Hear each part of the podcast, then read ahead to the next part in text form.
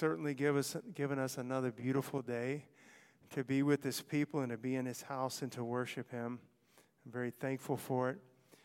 Thank the Lord for the, when we can take communion. I pray it would always, uh, it, all, it would always be something spiritual and important to you and to your life in your walk with God. That we would always do it reverently and do it um, consciously thinking about Jesus and what he, what he did for us on the cross. It wouldn't just be a ritual, but it would be a ministry into our lives.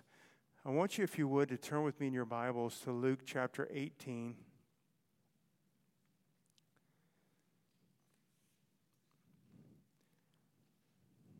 I'm going to read a verse from Luke 18, and then I, I myself will read one from Psalm 78. Luke 18, verse 9, if you would read with me. And he spake this parable unto certain which trusted in themselves that they were righteous and despised others. I'll read from Psalm 78, 22. Because they believed, speaking about Israel in the wilderness, because they believed not in God and trusted not in his salvation. So we're reading about two different people. There's a there's those that trust in themselves. In Luke 18 9, he spake this parable unto certain which trusted in themselves. How many, how many of you know that's a bad place to put our trust when it comes to righteousness? Certain that trusted in themselves that they were righteous. And then we read about the Israelites, not Moses, not Joshua and Caleb, but the Israelites as a whole in the wilderness because they believed not in God and trusted not in his salvation. Every failure I've heard one man of God say, every failure in the Christian life, but I'd want to perk up my ears and hear what this is. Every failure in the Christian life, every disappointment is due to a secret trust we have in the power of self. When you really think about it, I could agree with that because we just read there's he spoke a parable to certain that trusted in themselves that they're righteous. I'm good. I'm better than him. I'm better than her. I'm better than 99% of the people, they trust in themselves that they're righteous. But Isaiah does say our righteousness our righteousnesses are as filthy rags. Our iniquities, like a flood, have gone over our heads. We're just overwhelmed with them. We're not to think we're righteous. Trusted in themselves that they were righteous. And then we, we read about the Israelites in the wilderness. They said, Can God furnish a table in the wilderness? Can God give us meat out here in the middle of the wilderness? And they trusted not in his salvation. They believed not in God. Okay? What was the result of the Israelites? They perished in the wilderness. That whole first generation died in the wilderness, but worse than dying in the wilderness, they died in unbelief. Unbelief, not trusting the Lord. But every failure, now this is in the Christian life, to the believer, to the one that's born again. We sing, I am redeemed. To that man or woman or young person, every failure, failure or disappointment we have in our walk with the Lord, in our Christian life, is due to a secret trust we have in the power of self. If we trust in ourselves to deliver, we trust, trust in ourselves to provide, we trust in ourselves to sustain us in this life, we trust in ourselves to fix the problems that we have, we trust in ourselves to promote us, we trust in ourselves to make us happy. We look inwardly instead of upwardly. We need to look to the Lord. Amen. We need to look to the Lord. Our trust and hope must be in God. Peter says this Who by him, speaking of Christ, do believe in God, that raised him up from the dead and gave him glory, that your faith and hope might be in God. He did all that he did, among other things, is that your faith and your hope would be in God and not trusting in ourselves for righteousness, but believing God and believing Him not only for righteousness, but for all things man walked with God in the garden before the fall. Adam walked with the Lord. The Bible tells us that God came down in the cool of the day in the evening and literally walked with God, walked with Adam, walked with man, our, our uh, natural father, okay, in the garden. And when Adam disobeyed, and when he, he fell into sin, it was because of sin, but he fell into sin some of the results and the notable results of this were, were, were, that self was exalted. You could say it was the reason for the fall, but it's also a result of the fall as, as well. Self was exalted. man withdrew from God. We know the Bible tells us that when the Lord came in the evening, after Adam had sinned, Eve had sinned, she was deceived and beguiled, and Adam just willfully sinned when, when he took of the fruit and ate of it like his wife. And here comes the Lord to fellowship and commune. Of course, he knows all these things, what's going on. But he says, Adam, where are you? And this is the first time he's had to ask where Adam was. I'm sure Adam was always waiting on the Lord uh, at some, some place for the Lord to meet with him and eager to go be with the Lord. And now he, the Lord's saying, Where are you, Adam? And he says, I heard thy voice in the garden, and I was afraid, and I hid myself because I was naked. And so he withdrew. Self was exalted, wasn't a good thing. Self was exalted, man withdrew from God, and self became the ruling power. So everything about man's redemption save us from our sin, forgive us, cleanse us, give us eternal life. But all of that is a result of the fall, the sin, and the, and the death, right? And the exaltation of self. And so God is just came, He's the Lamb. Jesus Christ was not an afterthought. The cross of Calvary was not an afterthought. The Bible says He was the Lamb and is the Lamb slain from the foundation of the world. That was always in God's plan. He knew he was going to have to redeem sinners and redeem fallen man. It's not his fault that man sinned, it is our own fault. But as a result, men withdrew from God, hiding in the garden, trying to cover ourselves with our own righteousness, like Adam sewed fig leaves together and tried to hide himself. And self became the ruler of self. Self became the ruler of man. And so the Lord's been trying to restore what was lost and then some. Amen. And then some. But humility, humility of heart, humility of spirit, humility of mind, that's more than just a godly trait. It is a godly trait, it is a fruit of the Spirit, meekness.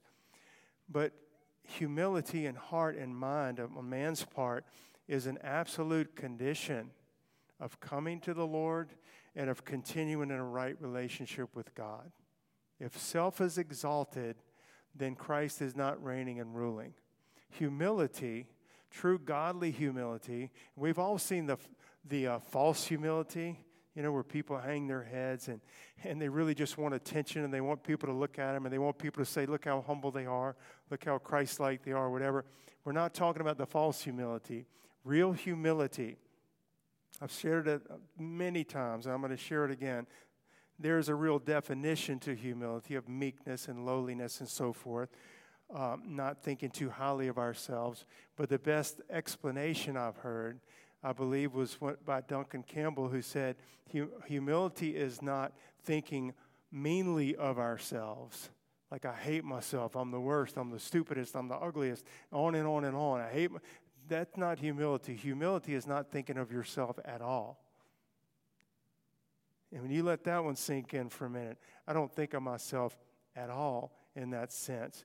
It's about the Lord, it's about people around me, and so forth. And I cannot say I've reached that, but that is a good explanation. Humility is an absolute condition of coming to the Lord and continuing in a right relationship with Almighty God. The Bible says of, uh, of Saul when he disobeyed the Lord, and Samuel the priest and the prophet came to him and said, When thou wast little in thine own sight. It was like a different day, it was a different age, it was a different point in Saul's life, but it should have been the current point of his life. It was like days gone by. When thou wast little in thine own sight. Wast thou not made the head of the tribes of Israel, and the Lord anointed thee king over Israel? You get the picture, and you, you actually read it from the scriptures that had Saul continued in that humility and lowliness of mind before God, that God would have continued and prospered his kingdom. We know he didn't, and we, knew the, we know the Lord knew he was not. But the point is that he said, when you were little in your own sight, you were promoted greatly but he got lifted up in himself. And humble resignation, so humble resignation to God is the only way for man to be saved. Humble resignation to the Lord. Self must not be exalted like we hear in this world today. Self is not to be exalted, self is to be abased or put, put down. Humble resignation to God is the only way for a man to die to self. Self must be brought to Christ. Self, me. The, I'll say it all the time the good, the bad, and the ugly. We're sinners by nature. We have that nature of Adam, and in Adam all die. The Bible says in Adam all sin, and in Romans 5 it says in Adam all die. Okay? There's a condemnation because of it. That whole self, the sin and the self, needs to be brought to the Lord and brought to Christ and, and, and be sentenced, and sentenced to die. And we're brought to the cross of our Lord Jesus Christ that we truly would be crucified with Christ. What is dying? And what's dying is that old man, that old self being put off. And of course, our sins forgiven and washed and cleansed. Uh, one said that the blood of Jesus deals with our sin, but it's the cross that deals with the flesh. Now, believe that. We're to take up our cross daily and follow the Lord. And so there has to be a dying to self, not just, okay, I'm forgiven and cleansed, but this old nature has to be sentenced to die in Christ, and then that its execution or demise needs to be brought about by the cross of the Lord. And I believe that that is ongoing, not just a one time thing. And so the Bible tells us that when Jesus Christ became man, when the Word became flesh and dwelt among us, the Bible says that what the law could not do and that it was weak through the flesh. God sending forth his own Son in the likeness of sinful flesh and for sin condemned sin in the flesh. He didn't, he didn't become sinful flesh in the sense Jesus Christ never was at any point a child of Adam. He's a child of God, Son of God and Son of Man. He took on a fleshly body in the likeness of human flesh, but he was not Uh, didn't have the sin nature of every other human as being a descendant from Adam. But when he came and the Word became flesh and he died, he died so that we would be saved, of course, but he also came to restore in us a blessed dependence upon God. So think about it for just a moment. If, if man in the garden, Adam being our representative, withdrew in sin, he withdrew from God. Self was exalted. Self became the ruling power. Then part of our redemption is to bring us back into subjection, submission to the Lord, and bring us to a blessed dependence upon God. A dependence upon the Lord, not a dependence on self, not an independence from Christ, but fully dependent upon Christ in everything and for everything. The Bible says our sufficiency is of who? God. Our sufficiency is of God. That means sufficient for everything. Every need you have, including the righteousness of the Lord, every step through this life as a child of God and into the next is going to be our sufficiency is of God. And so God, did, through Christ, is reconciling men unto himself through the blood of Jesus Christ to bring back, among other things, a dependence, and it's a blessed dependence upon God and not self. In Philippians 2, and we did our study in Philippians and spent weeks just on this, these six verses, but in Philippians 2, the Bible tells us, but speaking of Christ, to let this mind be in you, which was also in Christ Jesus. The mind there means the mind, the will, the intent, the heart. It means all of that. Let this will be in you, which was also in Christ Jesus. What did he do? Among other things, he made himself of no reputation. That is humility. He took upon himself the form of a servant, not a king, and was made in the likeness of men. And being found in fashion as a man, he did what? Was the verb there? He humbled himself and became obedient unto death, even the death on the cross. And we know because of that, down, down, down, humility, humility, down, down, spat upon, nailed to a cross, down in a grave, down in a tomb, because he hath done this. Wherefore, God also hath highly exalted him and given him a name that is above every name, that at the name of Jesus Christ every knee should bow and every tongue confess that Jesus Christ is Lord to the glory of God the Father. Let that will be in you. We're not going to become saviors, He's the Savior, but that same humility and that same servant's heart and that same obedience unto death, that was that was that is the mind that is to be our model and that will of Christ specifically in that area. And when the Bible says that he made himself of no reputation, I think about this often when I, when I read that, when I think about it.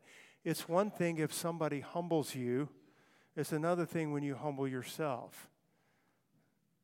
It's much better to humble yourself than to have somebody humble you. Okay? We've all been humbled. We've been humbled on the football field. We've been humbled in somewhere where we, we've been humbled. Okay? Uh, I could tell stories about that, but I'm not. But, um, but it's quite better to humble ourselves. That's the godly trait. That's what Jesus did. Humble yourself in the sight of the Lord, and he will lift you up. Humble yourselves, therefore, under the mighty hand of God, that he may exalt you in due time. And so, uh, this, this lost world that we're living in, just talking about lost people now, this world that we live in now as believers, but we're in the midst of a crooked and perverse nation, the Bible says. This lost world esteems self, esteems self, it is, esteems independence. It promotes self. It promotes arrogance. It's actually almost like a good trait to be arrogant and to beat your chest.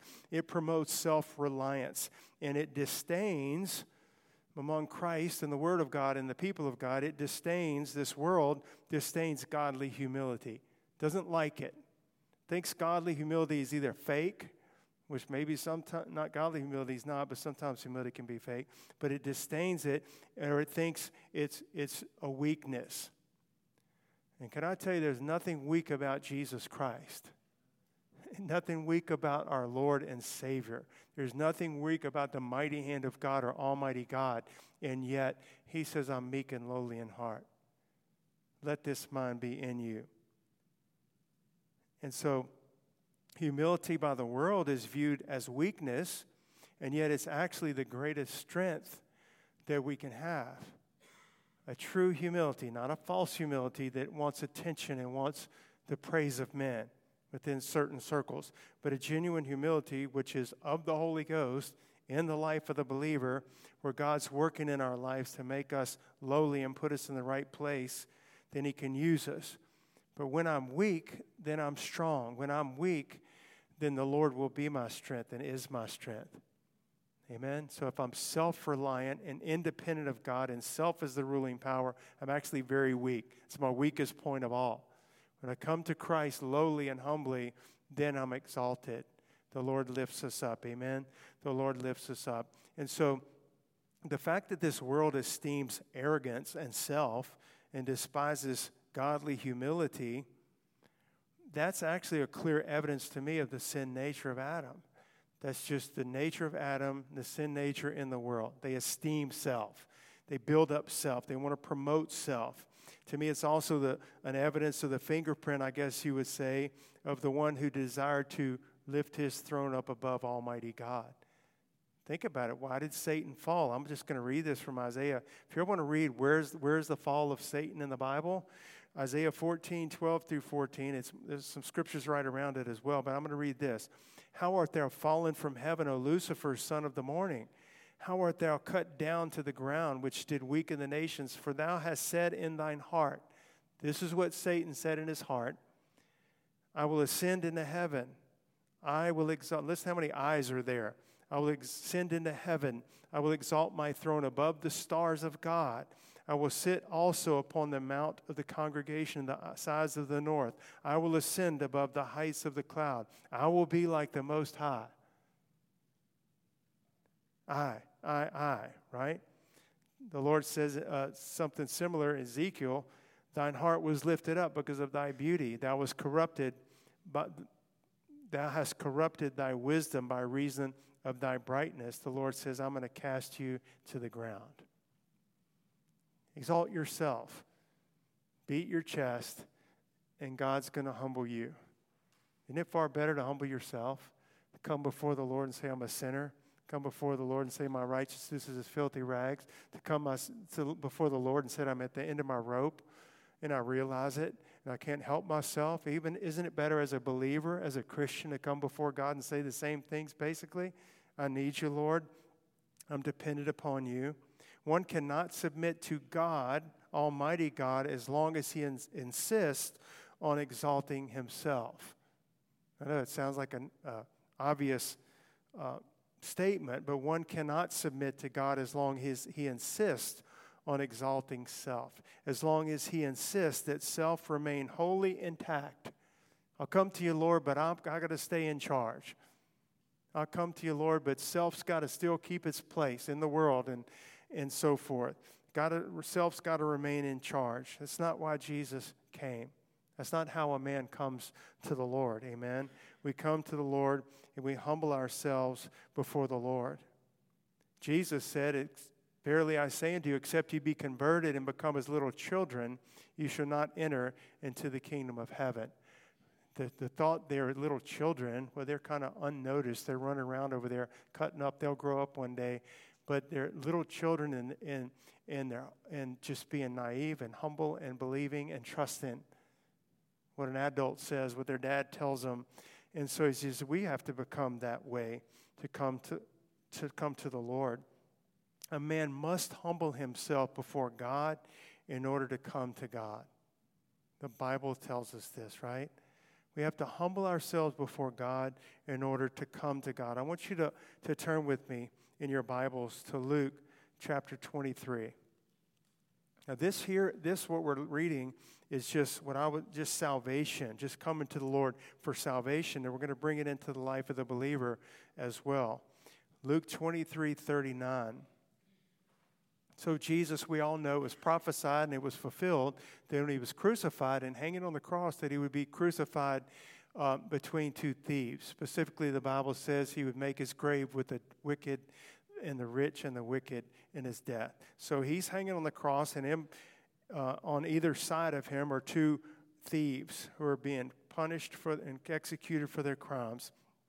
One of the malefactors or thieves, which were hang, hanged, railed on him, on Christ, saying, If thou be Christ, save thyself and us. Do you see any note of humility there at all?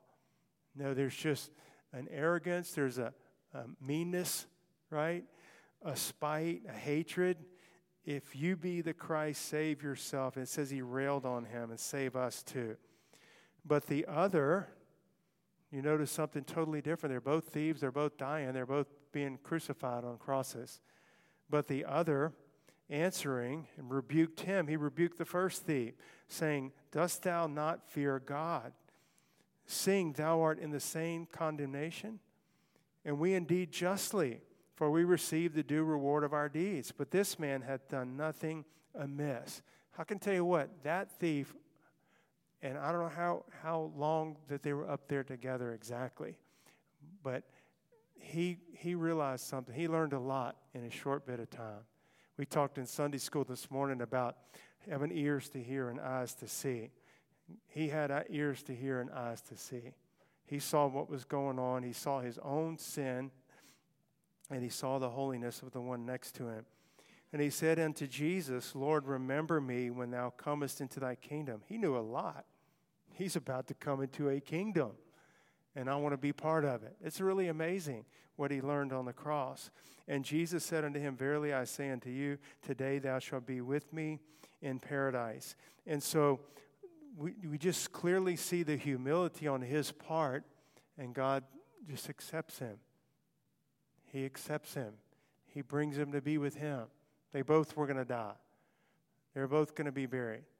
And Jesus is going to bring that man to be with him in paradise. So we see, clearly see humility, certainly faith and obedience and, and repentance, but there has to be on our part a lowliness and a humility when we come to Christ. We come to Christ and, and surrender Him. Humility would be like a doorway or a gate that we have to come through. Nobody's going to get there in self righteousness. We have to go through this gate of humility, this doorway to enter into new life. But we also need to understand that meekness and long and, and lowliness of heart is to be our permanent state before God. And this is what I just want to talk to us about in the remainder of the message today. We everybody can see, okay, yeah, you got to humble yourself, quit beating your chest. We got to come to Christ lowly. We see that in the scriptures. We see it with the thief on the cross. We know it by our own experience of coming to Christ, where, where we trust in Him and we come lowly before the Lord. But that is also to be our permanent state before God. We don't leave that and move on to something else. The fruit of the Spirit love, joy, peace, long suffering, gentleness, goodness, faith, meekness. There it is temperance. Meekness. Meekness. It's not a weakness. The world says it's weak, and if they paint a picture of it being weak, that's the wrong picture. Meekness and lowliness of mind and humility is great strength because we don't feel the need to promote ourselves all the time. We can gladly and, and joyfully surrender to the Lord to one greater than us and give him the honor that's due his name. It's a wonderful place to be, but it's a, it's a place that lowliness of heart is a place where to abide. When Jesus said, Come unto me, all you that labor and are heavy laden, and I'll give you rest. Take my yoke. We talk about this scripture all the time and learn of me, for I am meek. The two characteristics he wants to point out about learning him is I'm meek and lowly in heart you'll find rest for your souls. There's a lot other wonderful tr- attributes of Christ as well. But right here, when he's saying, Learn of me, he says, I'm meek and lowly in heart. Philippians 2, we read it. Humbled himself and became obedient unto death. And this is what we learn when we're truly learning Christ. If you're learning the Christ of this Bible, walking with him, and that, that's going to be taking place in your life and my life. Do you read some uh, Christ of the New Age or Christ of the this or the uh, false doctrine or false gospel, then it would be different. But learning this Christ right here, he's meek and lowly. And we're to let that mind be in us. And that will, by the Holy Ghost, be what's being worked in our lives by the Lord. But we come, and that's our permanent state, permanent condition of meekness before God and humility, no longer insisting upon or asserting our own rights. We have to come to a place where we don't demand this. You, you, you did me wrong and I demand justice. You did me wrong and I. De- we all deserve hell. I'm not saying we don't stand for things that are right and stand against things that are wrong. No, I'm not saying that. We absolutely do. My point is, we don't slam our fists down and assert self and demand our own rights. We must come in humility to the Lord and we must remain humble before the Lord. We don't come seeking an exalted position of ourselves. You know, I don't, want, I don't want to be a Sunday school teacher. I want to be the preacher. You know, I don't want to. I don't want to sing in the choir. I want to be the worship leader. I don't want to be this. We just always. I want. I want this. It's all about me we humble ourselves in the sight of the Lord, He'll lift us up. He'll put us where He wants us to be, and we'll be happy there. We'll be happy where He puts us. There is a blessed, low place where God brings us and intends for us to stay. It's at the feet of Jesus all through life. Let Him exalt you. It's far better when He does than when you try to do it yourself. And you can tell the difference when you're watching. Somebody that exalts himself, it's not pretty, especially in, in the name of Jesus or in the house of God. But for the humble yourself and not draw attention to yourself and just be what God's made you to be and let the Lord lift you up, that's a beautiful thing. When He raises up people, I could speak of people in this church that God's using to minister. They wouldn't even think anything of themselves, and I see how God's using them. It's because they've taken a lowly place before the Lord. I want to read this just quickly. But he that, is, he that is greatest among you shall be your servant, and whosoever shall exalt himself shall be abased, and he that shall humble himself shall be exalted.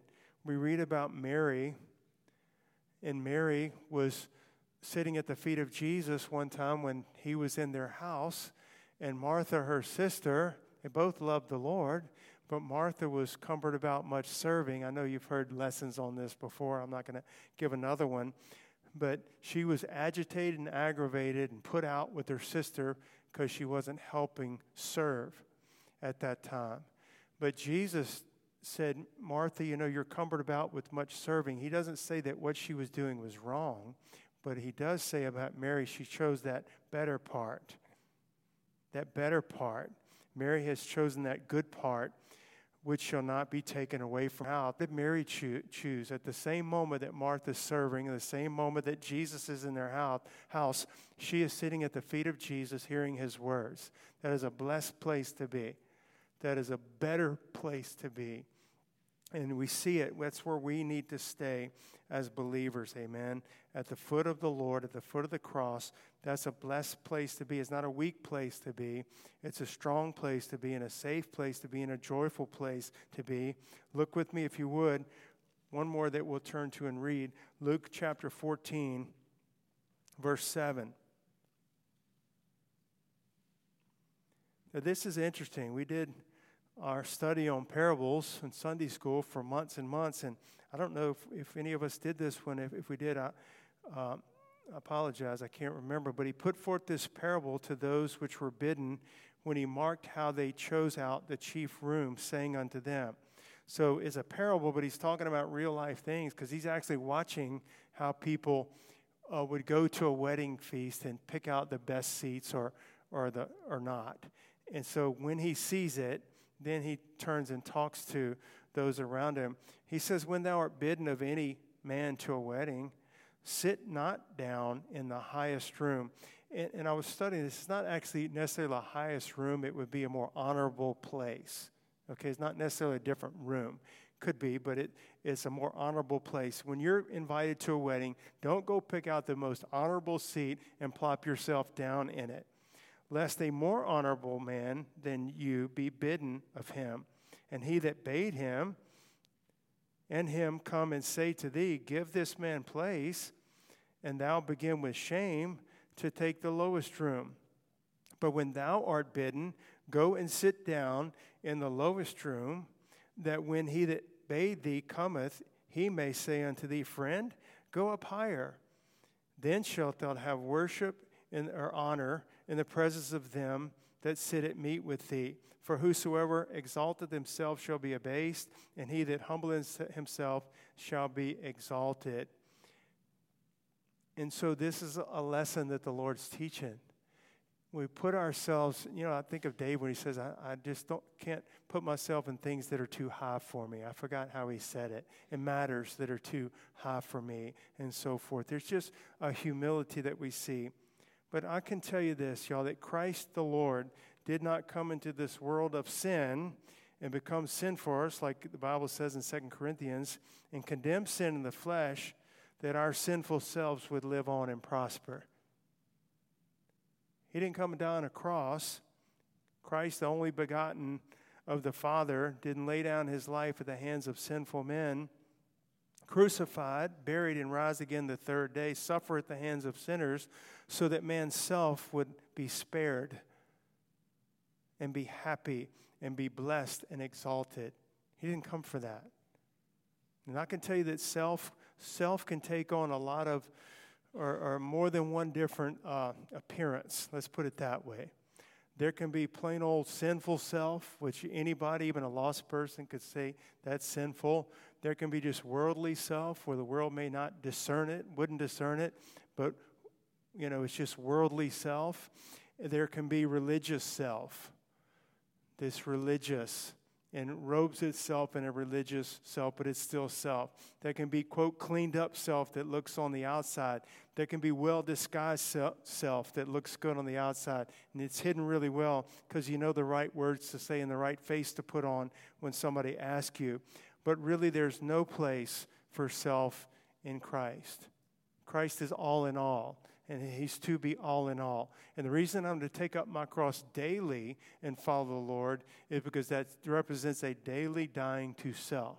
If any man will come after me, let him deny what? Himself. Deny himself. Take up his cross. We're already saved. Why, what's the need for the cross now? The need for the cross now is for me to die to myself. A little bit more, a little bit more, a little bit more, a little bit more every day. Right? Every day. Deny ourselves, take up the cross, and follow him. The Bible says, and Paul says in, in 1 Corinthians 1 that no flesh should glory in his presence. None.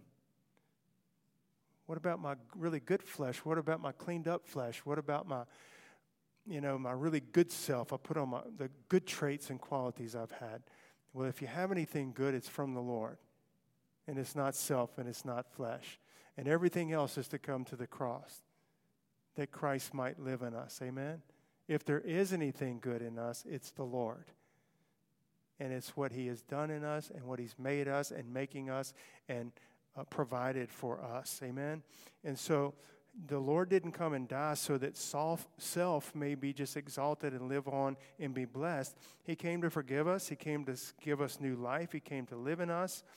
But that self, man's own sinful self, that used to bear its own rule, would die once and for all that Christ might reign once and for all. This is not a, a, a dual dictatorship between me and myself or you and yourself in Christ. It is Christ all in all and once and for all. One cannot serve two masters. One cannot serve the Lord Jesus Christ himself. There is not a compromise between the two. There is not a happy agreement. Let's shake and try to get along. There is coming and dying and letting Christ live in us. Amen. Reconciled by the blood of Christ, that Jesus Christ would rule how? Unchallenged. That Jesus Christ would rule unchallenged in your heart and in your life.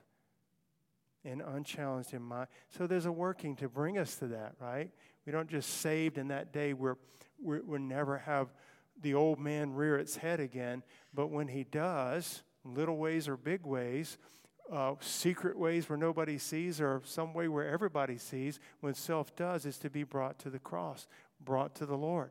God, I see this working in my life. I yield to what you're doing in my life. I can see I've got a long way to go. I can see that if I put myself in your hands, you'll do it. Amen. But He is to rule unchallenged in our lives, not just coming to Christ to be saved, but a continual humility as a permanent state before the Lord. Amen. And I'll, I'll bring this to a close, but uh, in humility, there is a I would say, a quiet peace and a rest.